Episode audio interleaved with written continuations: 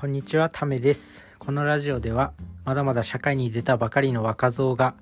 まあ、いろんな学んだことをアウトプットしてね、まあ、自分自身の勉強、アウトプットするとすごい定着するっていうから、それをしたいっていうのと、あとは、まあ、何かしらアウトプットするんで、何か皆さんの役に立てばいいなと思って配信してます。まあ、いずれはね、このラジオも本数が増えて、なんか有名になると嬉しいななんて思ったりしてます。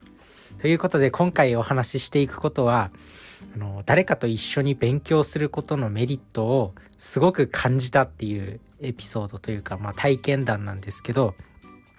まあだからこそ皆さんも勉強するときはなんか同じ志を持った誰か仲間を作って勉強するといいよっていうお話なんですけど、まあこの前ね、あの英語の勉強を一緒になんかちょうどね 自分はあんまりあの友達とかいなくて学生時代とかもすごいなんかもう一人でもう部屋にこもってずっと勉強とか読書とかしてたんでなんかあんまり友達いなくてでも社会人になってから結構友達増やそうとかって思って結構頑張ってる頑張ってるんですよね。でまあこの前たまたま知り合った人がたまたま仕事で知り合った人がすごい英語が得意みたいな感じでちょっとねまああの友達少ないからちょっと勇気を振り絞ってちょ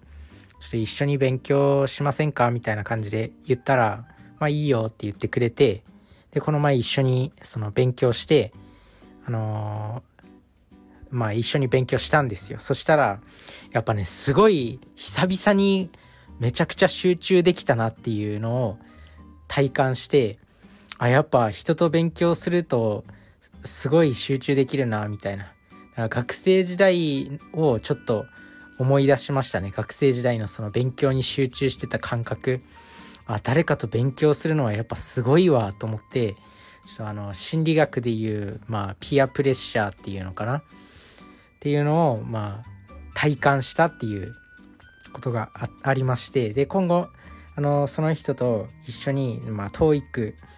あの受けようってなってまあこれから勉強していこうかなってなってます。でまあ本当に自分もなんかあのー成長したなと思ってなんか人にちゃんと話しかけるようにな話しかけられるようになったし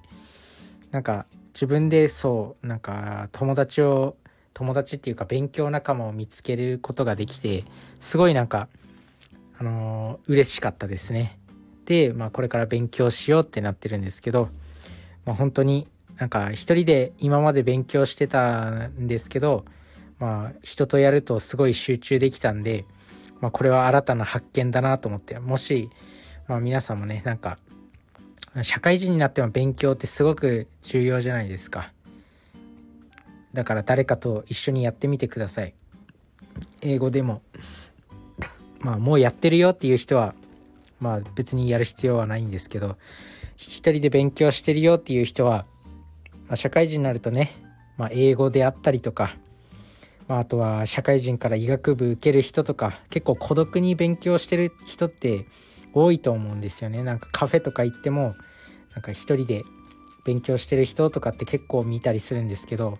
まあ、是非あの仲間を作ってね今は SNS とかもすごい発達してるんで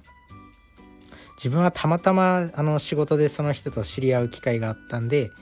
なんか何気ない雑談とかで、まあ、英語勉強してるんですみたいな話になって、まあ、そうなったんですけど是非ねそういったチャンスを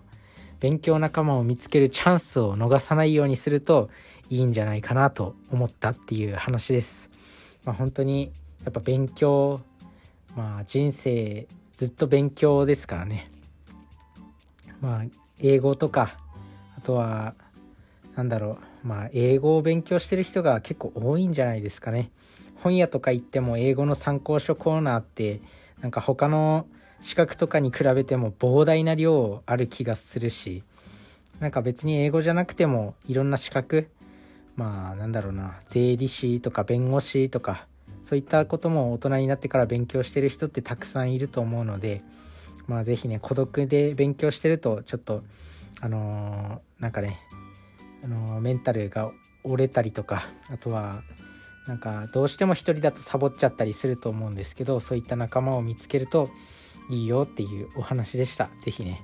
あの仲間を見つけて勉強してみてください。ということで今回のラジオは終わりになります。拜拜。